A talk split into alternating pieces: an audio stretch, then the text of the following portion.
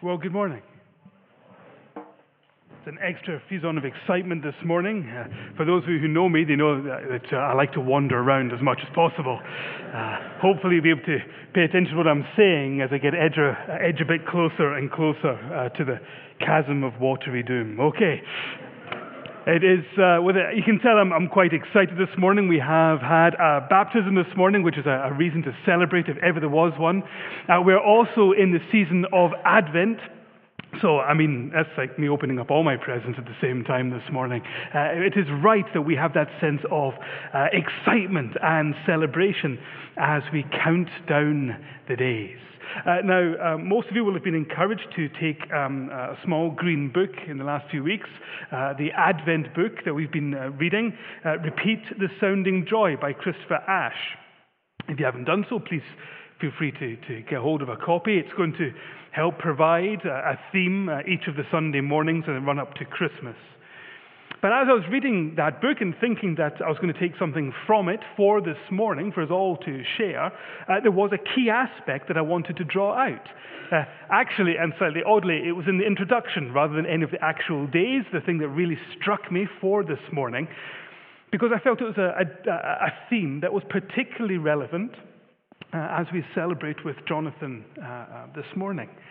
And so, what I'd like to do is consider for a moment um, how we should view Christmas and Easter in a morning where, in this very place, we have already celebrated communion and baptism. So, I have two readings uh, this morning. I thought I'd get slightly greedy and go for two. And uh, the first one, uh, a nice, uh, uh, typical Christmas reading from Luke chapter 2, verses 1 to 7. And this is what it says. In those days, a decree went out from Caesar Augustus that all the world should be registered. This was the first registration when Quirinius was a governor of Syria, and all went to be registered, each to his own town. And Joseph also went up from Galilee, from the town of Nazareth, to Judea, uh, to the city of David, which is called Bethlehem, because he was of the house and lineage of David, to be registered with Mary, his betrothed, who was with child. And while they were there, the time came for her to give birth. And she gave birth to her firstborn son, and wrapped him in swaddling clothes, and laid him in a manger, because there was no place for them in the inn. The second reading is more of a, typical Easter reading. It comes from Matthew 28 and verses 1 to 6.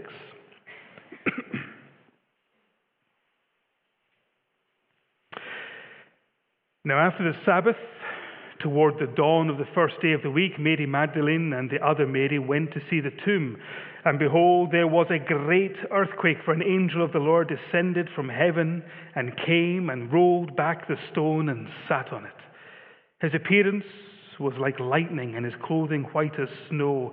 And for fear of him, the guards trembled and became like dead men.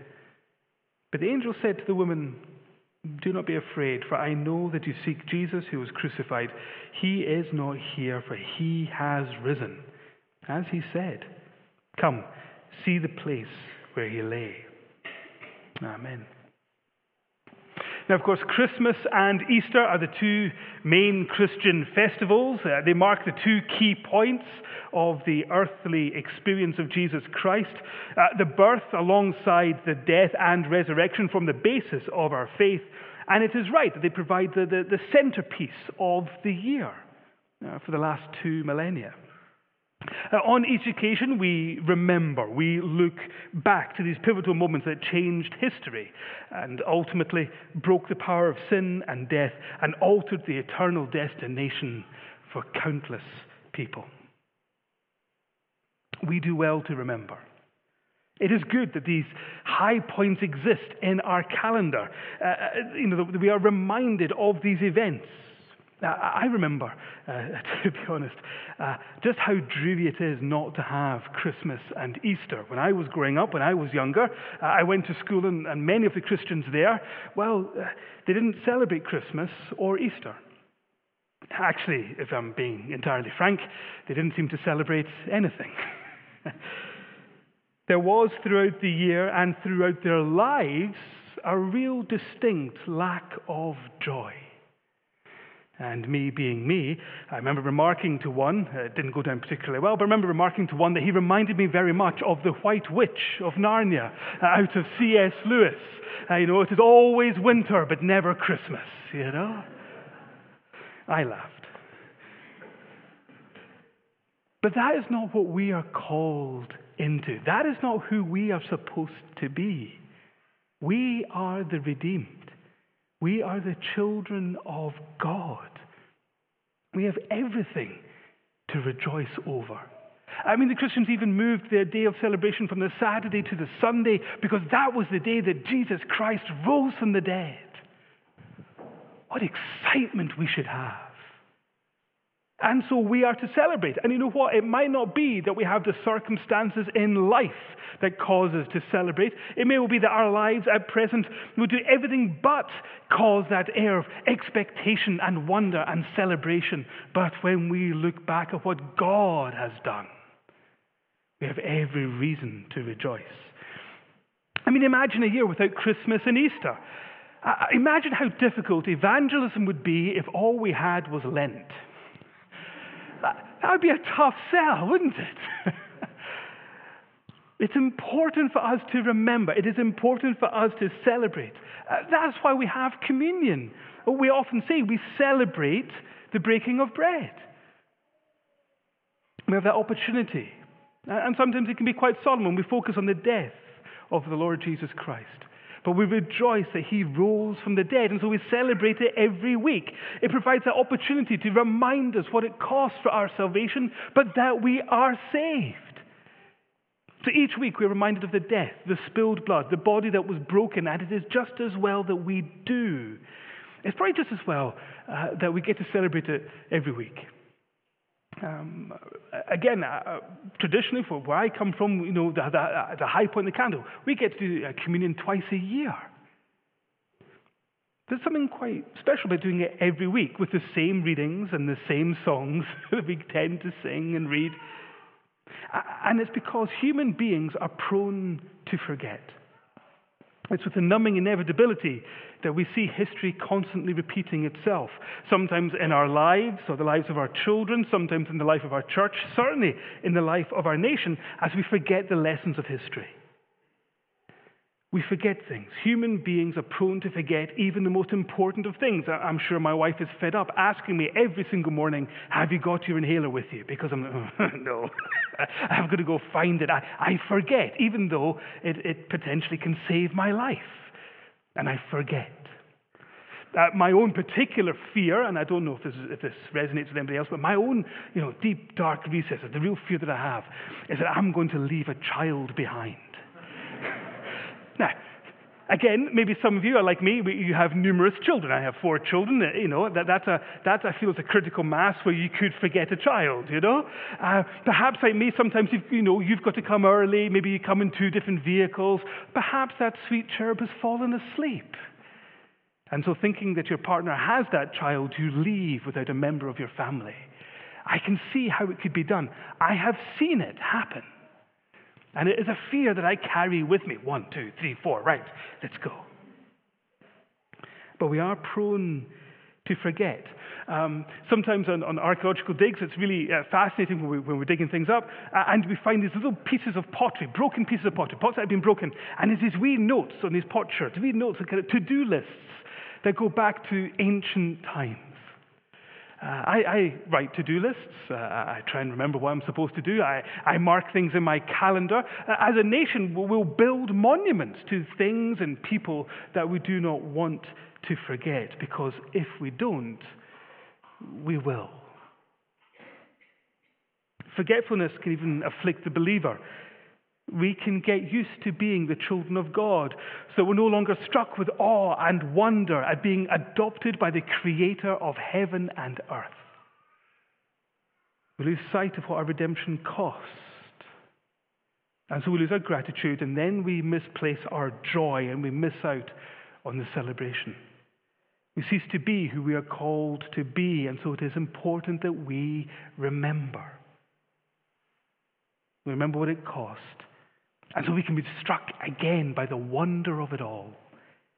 And so it's vital that we celebrate it. It is vital that we have that joy about what God has done, that we could be enthused by Him. But that is only half of the story. As we would have read in our Advent book that I mentioned, it says that when it comes to Christmas, we would do well to look both ways. I mean, even as I say that, look both ways, I'm reminded of my children running towards a road. You know, look both ways. You know, I could, there should be an exclamation mark after that. And it is good advice when you're approaching a road. Uh, I, I, can tell you that from personal experience. Uh, it is good advice to look both ways before you cross the road. But it is also good advice when it comes to the things we celebrate. And this is not a new notion. Um, in all of the Old Testament feasts and rites, uh, they would point back to a particular moment, uh, a time in history that had resulted in this celebration, this regular celebration. And they were compelled, therefore, to look backwards and see that moment and remember that moment. But they also had to remember that it pointed in the other direction, it pointed to their future as well. Each feast each ritual pointed to a time when they were no longer needed. Uh, in other words, when they had uh, the Passover or the Day of Atonement, the people were to be mindful of the historical context that they memorialized, but they pointed to their ultimate fulfillment in Jesus Christ when they were no longer needed. They strained, like the whole book, they strained forward in the knowledge that the blood of the lambs, no matter how numerous, was not sufficient. They were designed to be looking forward in faith, to hold on to the promises of God uh, promises to raise up a people out of the ruins in uh, Hosea and Amos, uh, promises to give them a new heart that we famously see in Jeremiah, promises to pour out the Holy Spirit that we see in Ezekiel and Joel, promises to wipe away every tear that we have in Isaiah, promises that his people would no longer be put to shame, that they would no longer fail to be the people they were supposed to be in Daniel and Joel. Promises of God. And so, whilst it was the case that the people of God would look back, they were also called just as much to look forward. And that was what I was reminded of when I read our Advent book this week.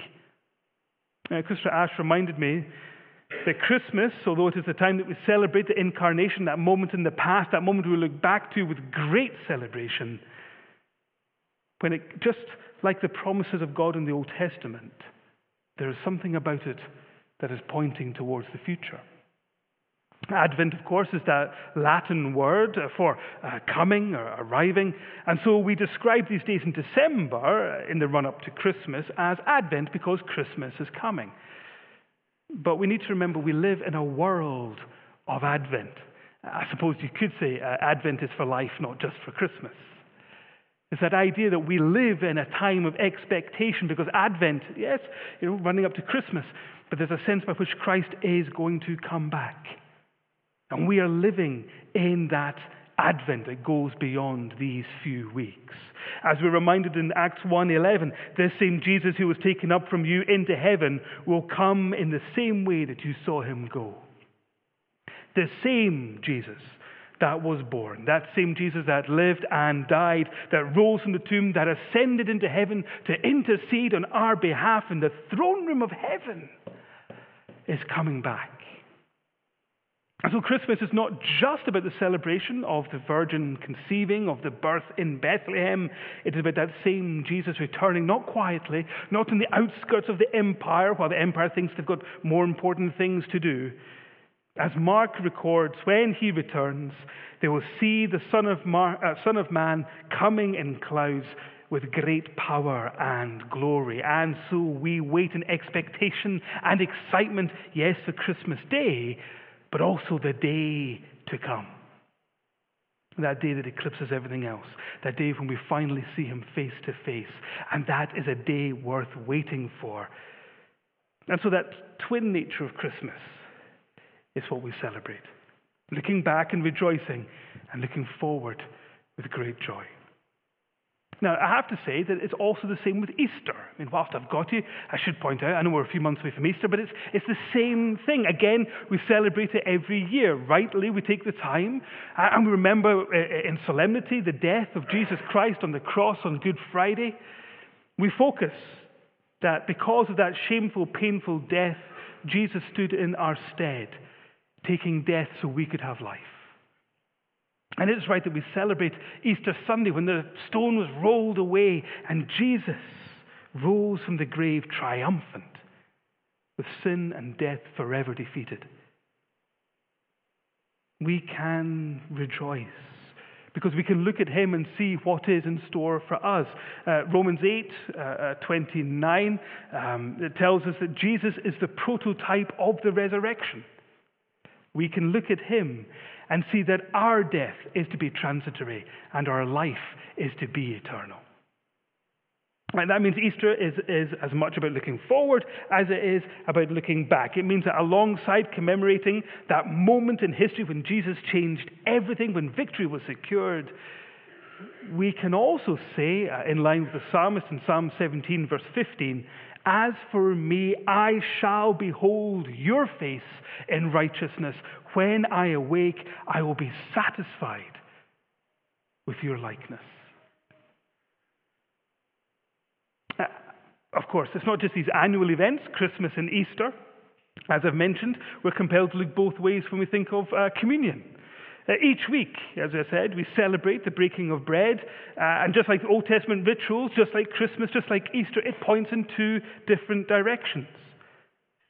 It points at that time when Christ instigated the practice.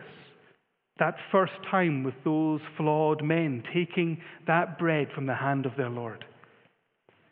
Men who, on the whole, would let him down, would deny him, would run away. And these were the men that he died for and gave a future to. And despite all of their flaws, what is wondrous about it is that they were not called to earn the ritual. They were not to, to earn the death of their Lord. They were simply to accept the bread and accept the wine. They were to accept the forgiveness of Jesus Christ. And we are no different. Each week when we come before God, we come as flawed and broken people. And we do not wait to be perfect before we can receive from our Lord, before we can take the bread and the wine and the forgiveness. We take it flawed but repentant. We're imperfect, but we are pardoned. And we have every right to celebrate. Of course, uh, in actual fact, when communion comes, it's very common to have uh, the reading from uh, 1 Corinthians 11. Uh, we often hear those words, it's quite regular. Perhaps we don't necessarily always hear the import of verse 26 when it says, For as often as you eat this bread and drink this cup, you proclaim the Lord's death until he comes. Until he comes. The second direction that communion points to is the day that the ritual will no longer be required, when forgetfulness is no longer a danger. We are told to do this ritual, to remember the sacrifice until that day, that glorious day when we see him face to face. And so each time we take the bread and the wine, we are compelled not just to remember the death, but the resurrection, and to echo with, uh, with Job when he says, I know that my Redeemer lives. And at last he will stand upon the earth, and after my skin has been destroyed, yet in my flesh I shall see God, whom I shall see from myself with my eyes, with my very own eyes. I will behold him, not another. And so my heart faints within me. And so, yes, we need to be content with the ritual for now, but we need to remember that one day we will be with the author of life. What a reason to celebrate. And of course, this morning we had baptism. It's the last one that I promised. We've done Christmas, Easter, communion, baptism. Uh, mindful of what has already taken place, we heard some of the words from Romans 6, verses 3 to 5. Uh, we heard about being buried with Christ and raised again. Uh, when we are baptized, it's a sign of something that has taken place within us. We are right to look backwards, as we were told uh, in Romans 6. All of us who've been baptized have been baptized into Christ's death. As Jonathan did up here. You know, we can look back at an old person, an old woman, an old man that has been buried, that is a thing of the past. And as a sign of repentance, uh, baptism puts our past to bed. Uh, but baptism also looks forward, just like in the Old Testament. Uh, you know, you had your, your baptism of repentance, but there was other reasons to be baptized. There was the bapti- uh, baptism of, of dedication and sanctification. Uh, the priesthood, whenever they embarked their new life as servants of God, were baptized. Uh, and so it wasn't just about simply putting away the past, but they had this life to look forward to. Every single day that they got up, and every single day that we get up, we can rejoice because we have a day where we are dedicated to the service of God. And they were sanctified. We are made clean because of the sacrifice of Jesus Christ, and so we have a day to look forward to. Just as we're baptized, we have this day of cleansing, this day ahead where we get to be with God. We know that this new life that we experience now, this day that we have right now to serve God, this new life that we were talking about in baptism, is just a taste of the life that will be ours when we rise again. So, I have to conclude. My time has elapsed. You know, it is right that we are a people that celebrate a people for whom it cannot be said that we are forever in winter and never Christmas. Even when life assails us, even when we find ourselves in a bleak place, I'd say even more so, we need to hold on to the promises of God. We have a future to rejoice over because of what God has done in the past. I, remember when I was, uh, when I was a teacher, I was, I was teaching children uh, probabilities in maths um, which for some reason almost, almost inevitably children never get the first time round. You have to teach it several times before children understand uh, probabilities. And one of the things that you do is you take a coin and you talk about heads and tails, and you explain that when you flip the coin, uh, it's got a one in two chance of landing on the head side and a one in two chance landing on the tail side. You know, 50 50. You're trying to explain that to them.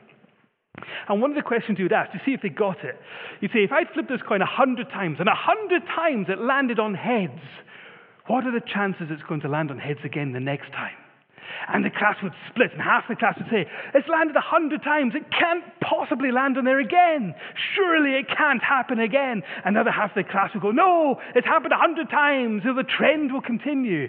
And of course, both sides were completely wrong. It had just as much chance, a one in two chance, just as it always had, of landing on either heads or tails. And I tried to explain it to me. See, the coin does not remember its past. It is not shaped by what has happened before. It has the same chance of landing on either side. But we are determined by the past. We are changed and shaped by these things that we look back on. We celebrate because what has happened in the past has dramatically changed our future. It's not up to chance. We can know what is going to happen because of what has happened in the past. That is why we remember in baptism. That is why we remember in communion. That is what we are reminded of at Easter and at Christmas. This is what we should be mindful of as we take part in an Advent that, yes, look back at Bethlehem, but also looks forward to his glorious return. And so each and every one of us should leave this place looking both ways. Let us pray.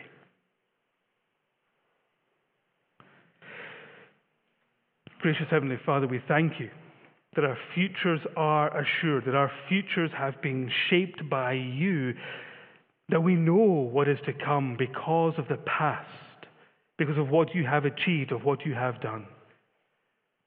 And so we celebrate the birth in Bethlehem, we celebrate the life, we celebrate the death, and we celebrate the resurrection. We thank you, Lord, that we can be a people who rejoice. We thank you, Lord, that we can be people who know what it is to celebrate because of the God who has done everything. Lord, I pray that you'd enable us to look both ways, to rejoice in what we've done in the past, but all of us to live with that air of expectation for the future. Us be a people with that joy that is obvious to those around us, because of the God we serve. In Jesus' name, Amen.